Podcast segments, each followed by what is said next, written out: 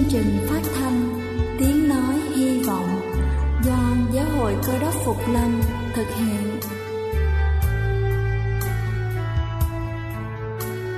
Kính thưa quý vị, Đức Chúa Giêsu trước khi Ngài về trời đã ban cho các môn đệ của Ngài một điều răn mới, đó là họ phải yêu thương nhau như chính tình yêu mà Ngài đã dành cho họ.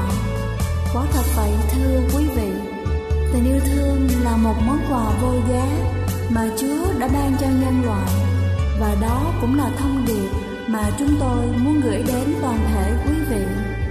Nếu quý vị muốn tìm hiểu thêm về chương trình, về niềm tin hoặc muốn nghiên cứu về lời Chúa, xin quý vị gửi thư về chương trình phát thanh Tiếng Nói Hy Vọng, địa chỉ hai trăm hai mươi bốn Văn Năng Lưu, phường ba, quận Phú Nhuận, thành phố Hồ Chí Minh, hoặc gửi email cho chúng tôi theo địa chỉ tiếng nói hy vọng a còng gmail chấm com. Ngoài ra, quý vị cũng có thể liên lạc với bất kỳ hội thánh Cơ Đốc Phục Lâm tại địa phương gần nhất. Xin chân thành cảm ơn và kính mời quý vị lắng nghe chương trình hôm nay.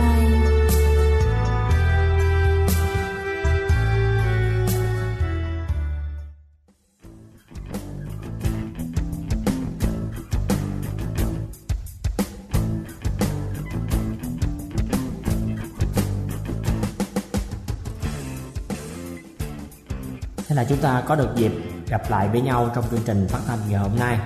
Trong chuyên đề sức khỏe mà chúng tôi muốn giới thiệu cùng quý vị trong phần mở đầu của buổi phát thanh này, đó là một trong những căn bệnh mà chúng ta gặp rất thường trong đời sống của chúng ta. Một câu hỏi được đặt ra, đó là nên làm gì khi chúng ta ho dai dẳng. Như quý vị chúng ta biết thì ho dai dẳng, ho thành từng cơn, ho rát cổ họng, rồi khổ sở vì ho, đó là triệu chứng rất dễ gặp trong điều kiện môi trường sống có nhiều ô nhiễm, thời tiết ẩm ướt, thay đổi trạng thái từ lạnh sang nóng đột ngột, vân vân. Như vậy thì người bệnh cần phải làm gì để bệnh ho được thuyên giảm? Và đó cũng là điều mà chúng ta sẽ cùng nhau tìm hiểu trong chương trình sức khỏe hôm nay. Kính thưa quý vị, thế thì ho vì sao, bệnh như thế nào? Như chúng ta biết thì ho là một phát thở ra mạnh và đột ngột.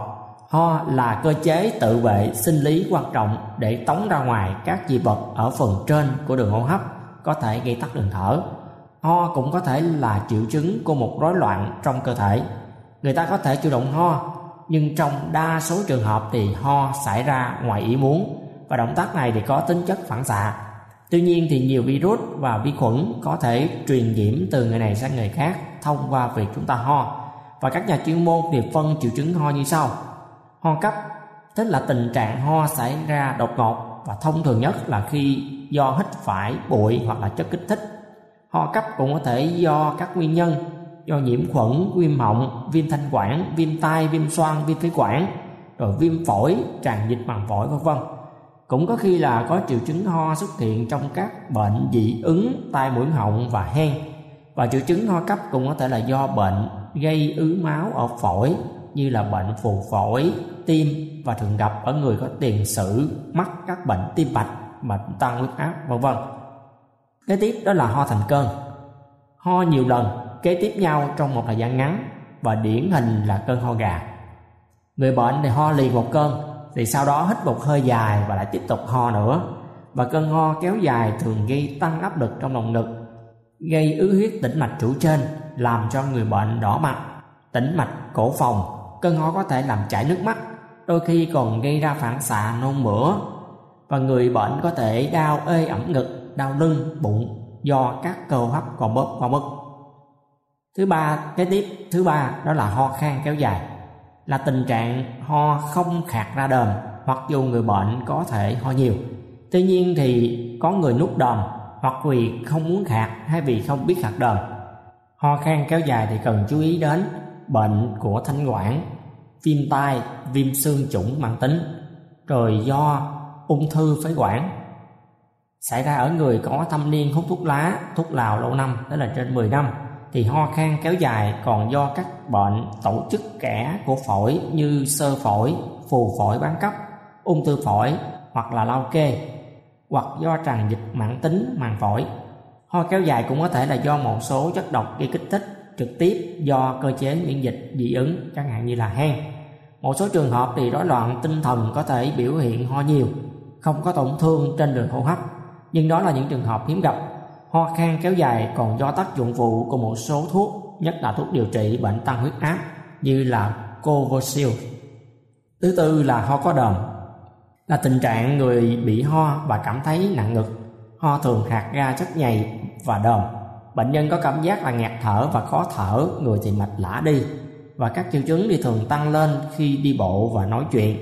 Ho có đờm đa số nguyên nhân là do viêm phế quản mãn tính, cũng có khi là triệu chứng ho sau khi viêm họng, viêm phổi và viêm xoang. Ở một số người nghiện thuốc lào, thuốc lá lâu năm bị ho có đờm kéo dài, đồng thời tính chất của ho thay đổi hoặc là ho ong ỏng là dấu hiệu của báo động ung thư phế quản. Ho khạc đờm nhiều kèm theo bội nhiễm luôn phải chú ý đến ung thư họng, thanh quản, thực quản, khí quản vân vân. Và sau cùng là ho ra máu. Đây là tình trạng ho khạc thấy máu xuất hiện kèm theo. Nó có nhiều mức độ từ nhẹ đến nặng. Đó có thể là một dấu hiệu của các bệnh viêm phổi cấp và mãn tính, ung thư phổi vân vân. Ho ra máu có thể xảy ra đột ngột trong lúc người bệnh cảm thấy khỏe mạnh, sau khi hoạt động mạnh. Thông thường thì chín mươi phần trăm ho ra máu là do bệnh lao đang tiến triển. Nếu kèm theo ho kéo dài, sốt nhẹ, sụt cân thì càng chắc chắn. Nếu ho ra máu có chút ít lẫn trong đờm, tái phát một vài lần mà không có sốt hoặc sốt cân thì chúng ta không nên nghĩ đến bệnh lao. Thế thì chúng ta cần nên làm gì khi chúng ta bị ho? Đây là điều mà rất nhiều người quan tâm. Kính thưa quý vị, ho là cơ chế bảo vệ tốt của bộ máy hô hấp, đôi khi rất hữu ích nên phải tôn trọng. Trong trường hợp ho cấp dưới ba ngày mà không có sốt, không kèm theo đau ngực, không có thở, không khạc đờm máu, có máu hoặc mũ thì không cần dùng thuốc. Ho có thể chỉ là một triệu chứng gây khó chịu, nhưng cũng có thể là một biểu hiện của một bệnh lý nghiêm trọng. Đặc biệt đối với trẻ em và người cao tuổi thì phải dè chừng khi ho có kèm theo sốt, khó thở, tím tái, ho kéo dài, suy kiệt. Bệnh nhân cần được khám xét cẩn thận. Người bệnh ho trên năm ngày, bất luận là tình trạng ho thế nào thì cần phải đi khám ngay. Nếu ho kéo dài hơn ba tuần, điều trị bằng thuốc không giảm, có kèm theo sốt, ho có đờm xanh, nâu rỉ, vàng, ho ra máu, thở nông hoặc đau ngực khi ho, hoặc là đau ngực khi ho, có thể là dấu hiệu của một số bệnh lý nguy hiểm. Đối với các bệnh nhân có tiền sử hen, lao phổi, huyết áp tăng, đau dạ dày, sụt cân nhiều, nên đến bác sĩ tìm nguyên nhân để điều trị tận gốc như hen, viêm phế quản mạn, rồi suy tim, xung huyết, viêm phổi, lao phổi, viêm họng, viêm amidan, ung thư phổi vân vân. Điều quan trọng nhất là phải phòng bệnh, nhất là vào ngày lạnh. Người bệnh cần tăng luyện tập thể dục, thể thao phù hợp, ăn uống hợp lý, vệ sinh răng miệng, rèn luyện thích nghi với thời tiết, khí hậu và tạo môi trường sống trong sạch. Đó mới có hiệu quả thiết thực lâu dài cho sức khỏe của một chúng ta. Bệnh nhân ho nên uống nhiều nước mỗi ngày và tránh ở môi trường khô và lạnh, nhất là điều hòa. Tránh các yếu tố gây kích thích như là khói thuốc, khói than, rồi bụi, mùi khí lạ, phấn hoa, đông súc vật. Không ăn đồ quá nóng gây kích thích vòm họng, giữ ấm cổ, ngực vân vân. Nên xông hơi nóng cho đường mũi họng bằng tinh dầu bạc hà, khuynh diệp. Việc hít ngửi hơi nóng sẽ giúp làm loãng chất nhầy, chất đờm đặc, giúp khạc ra đờm dễ dàng hơn. Nên nghỉ ngơi nhiều, ăn hoa quả, uống nước cam, chanh, ăn tỏi, hành hẹ để hỗ trợ thêm hệ miễn dịch. Người ho cấp, ho từng cơn và ho khan thể nhẹ có thể áp dụng các liệu pháp dân gian, có thể sử dụng như là chanh và mật ong trộn lẫn, hoặc là pha chanh với mật ong và nước ấm để uống giúp trị ho, viêm họng. Cách khác là cũng có thể dùng quất và mật ong hấp lên để ngậm giúp trị ho mà không cần dùng thuốc. Vâng, kính thưa toàn thể quý vị, trên là chúng ta vừa tìm hiểu về các triệu chứng ho cũng như là phương cách mà chúng ta phòng tránh căn bệnh này. Hy vọng rằng bài chia sẻ này sẽ giúp ích cho quý vị chúng ta trong việc nhận biết những tình trạng bệnh có thể xảy đến với mình, cũng như một số phương cách điều trị thích hợp. Ngoài ra, nếu quý vị cần tư vấn hay muốn tìm hiểu thêm về các bệnh lý khác, xin quý vị đừng ngần ngại, hãy gửi thư về cho chương trình Tiếng Nói Hy Vọng của chúng tôi. Chúng tôi rất vui khi được giải đáp, khi được trình bày cho quý vị. Nguyện Chúa ban phước rất nhiều cho quý vị. Xin kính chào và kính mời quý vị chúng ta tiếp tục lắng nghe chương trình phát thanh hôm nay.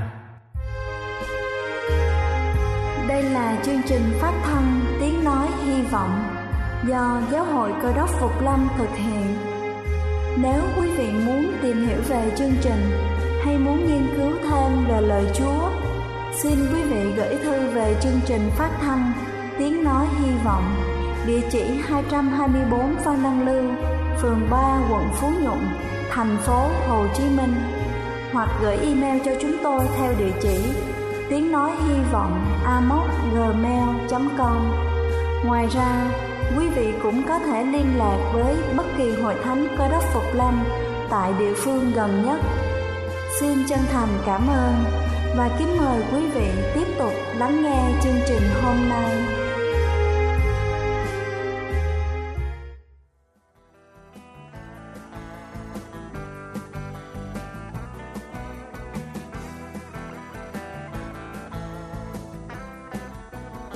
Kính thưa quý vị, từ Sabat trong tiếng Hebrew có nghĩa là nghỉ ngơi, tức là ngừng hoạt động. Đó là ngày thứ bảy cuối tuần sau sáu ngày tái tạo trái đất và xung quanh trái đất. Trong sách Sáng Thế Ký đoạn hai câu một và câu hai có chép rằng: Ấy vậy, trời đất và muôn vật đã dựng nên xong rồi. Ngày thứ bảy, Đức Chúa Trời làm xong các công việc Ngài đã làm, và ngày thứ bảy, Ngài nghỉ các công việc Ngài đã làm. Ngày Sa-bát nhằm ngày thứ bảy đã có từ thời Adam hiện hữu. Nhưng trong chúng ta, nhiều người vẫn hay thắc mắc rằng liệu ngày Sa-bát ngày hôm nay có phải là ngày Sa-bát thật hay không? Và hôm nay xin kính mời quý vị cùng lắng nghe bài chia sẻ để chúng ta có thể tìm hiểu thêm về ngày Sa-bát mà Chúa dựng nên. Và trước khi chúng ta nghe phần chia sẻ này, xin kính mời quý vị cùng lắng nghe một bản thánh nhạc tôn vinh Xin Đừng Bỏ Con.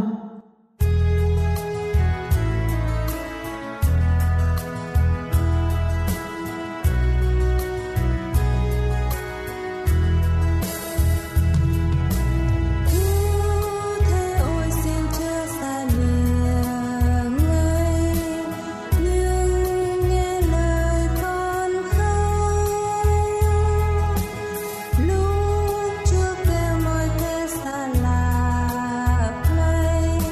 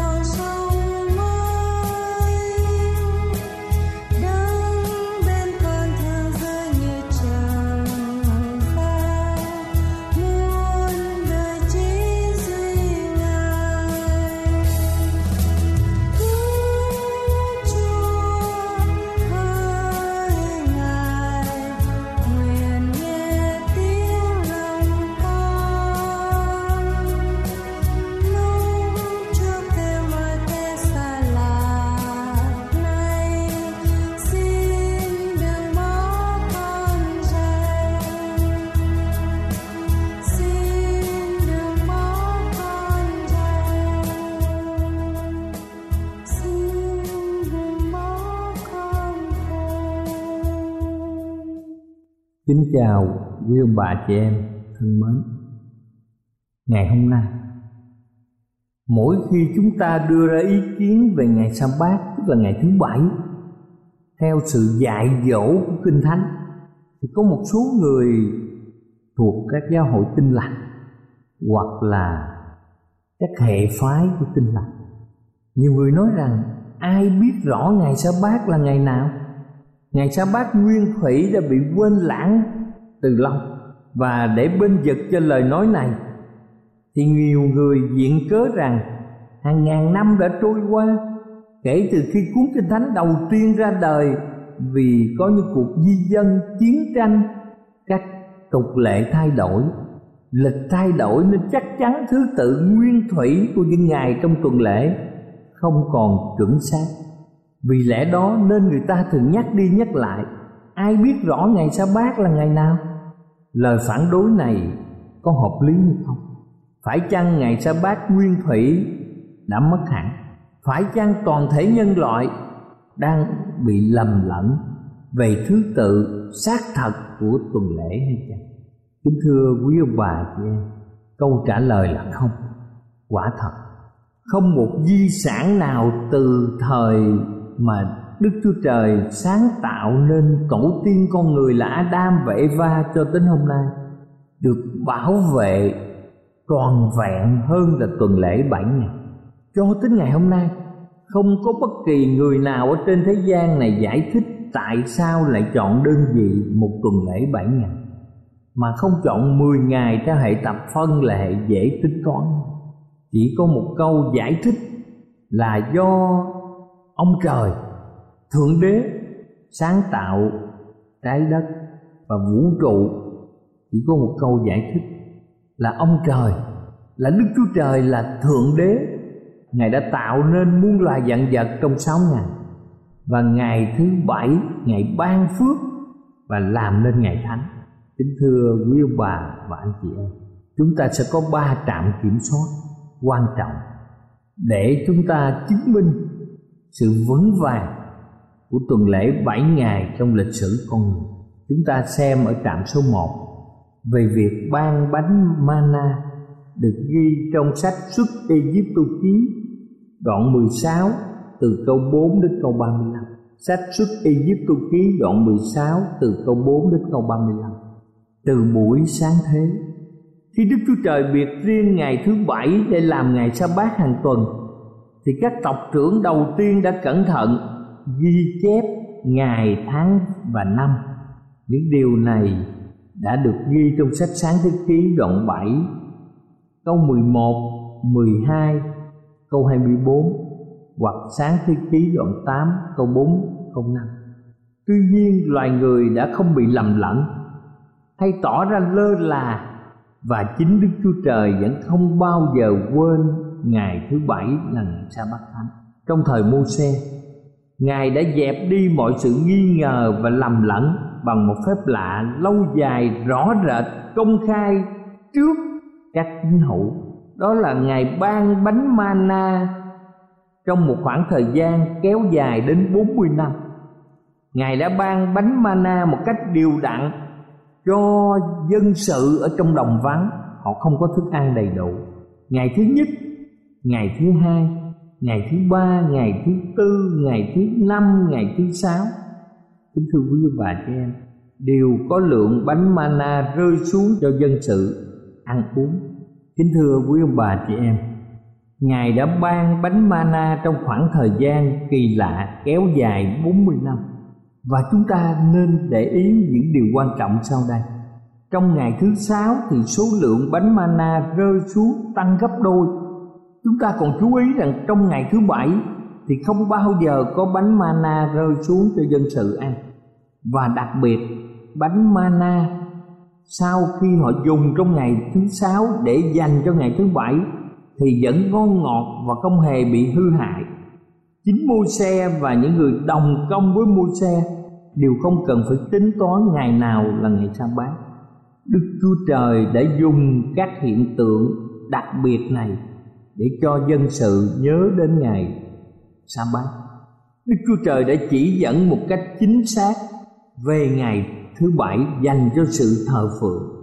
Và những đặc điểm mà chúng ta vừa kể nêu trên đã tái diễn trên hai ngàn lần trong khoảng thời gian bốn mươi năm. Người nghi ngờ nhất của dân Do Thái cũng không thể nào đòi hỏi sự chứng minh chắc chắn hơn điều này. Chúng ta xem trạm số hai. Hành động theo thói quen của Đức Chúa Giêsu và các môn đồ. Chúng ta có thể đọc trong Kinh Thánh sách Luca đoạn bốn câu mười sáu, sách Luca đoạn hai mươi ba câu năm mươi bốn cho đến câu năm mươi sáu. Kinh Thánh Luca đoạn bốn câu mười sáu và Luca đoạn hai mươi ba câu năm mươi bốn cho đến câu năm mươi sáu.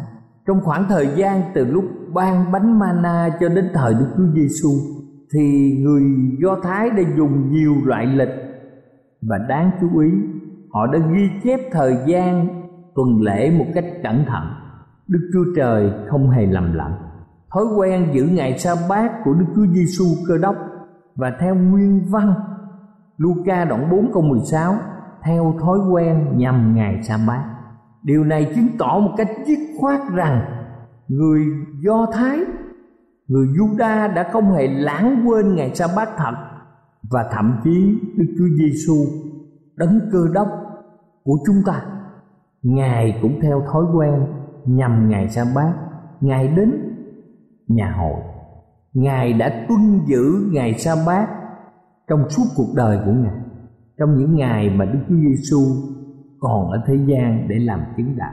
Và thậm chí các môn đồ của Ngài cũng giữ ngày Sa-bát mà trong sách Luca đoạn hai mươi ba câu năm mươi sáu cũng đã ghi: vì ngày Sa-bát họ nghỉ ngơi theo luật lệ. Luca đoạn hai mươi ba câu năm mươi sáu. Ở trạm kiểm soát này, vị trí xác thực của ngày thứ bảy rất rõ ràng.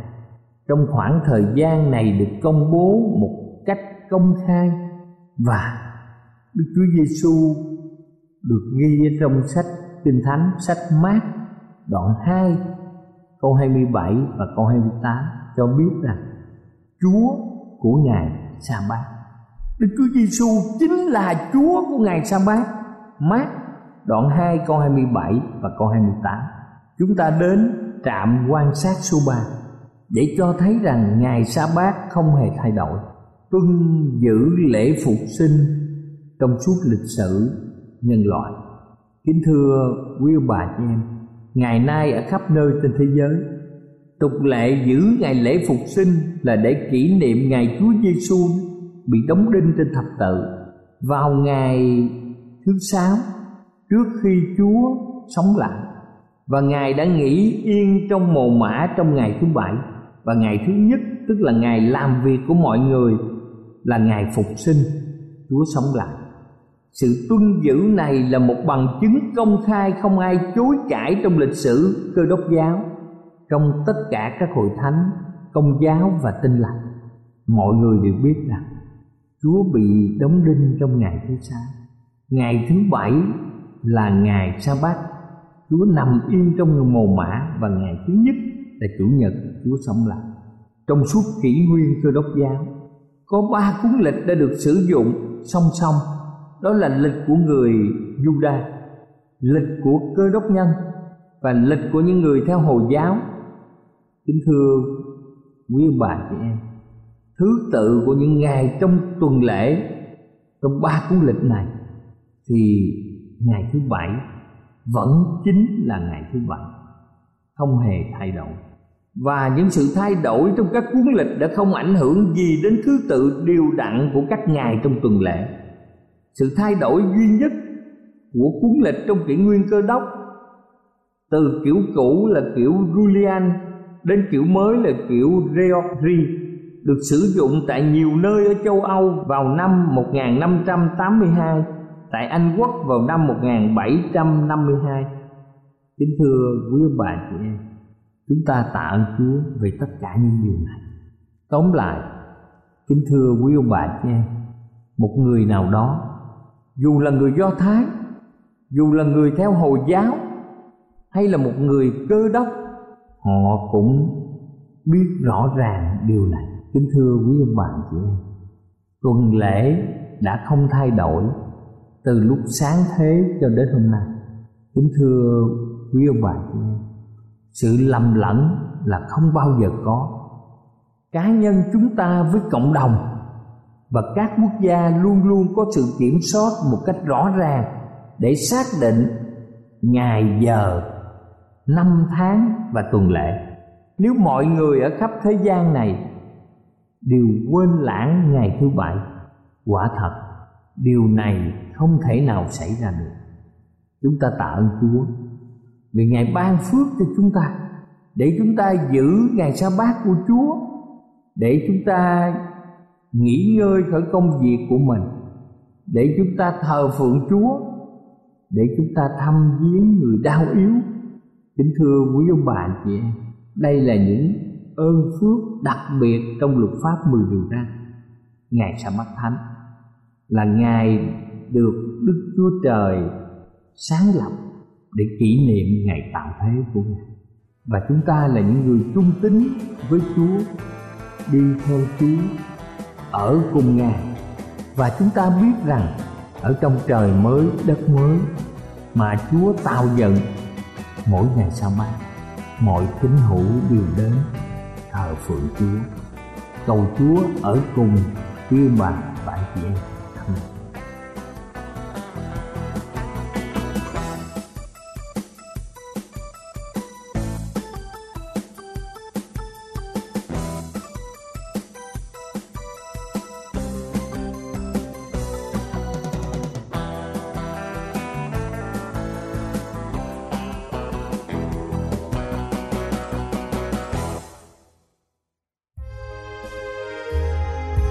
Đây là chương trình phát thanh Tiếng Nói Hy Vọng do Giáo hội Cơ Đốc Phục Lâm thực hiện.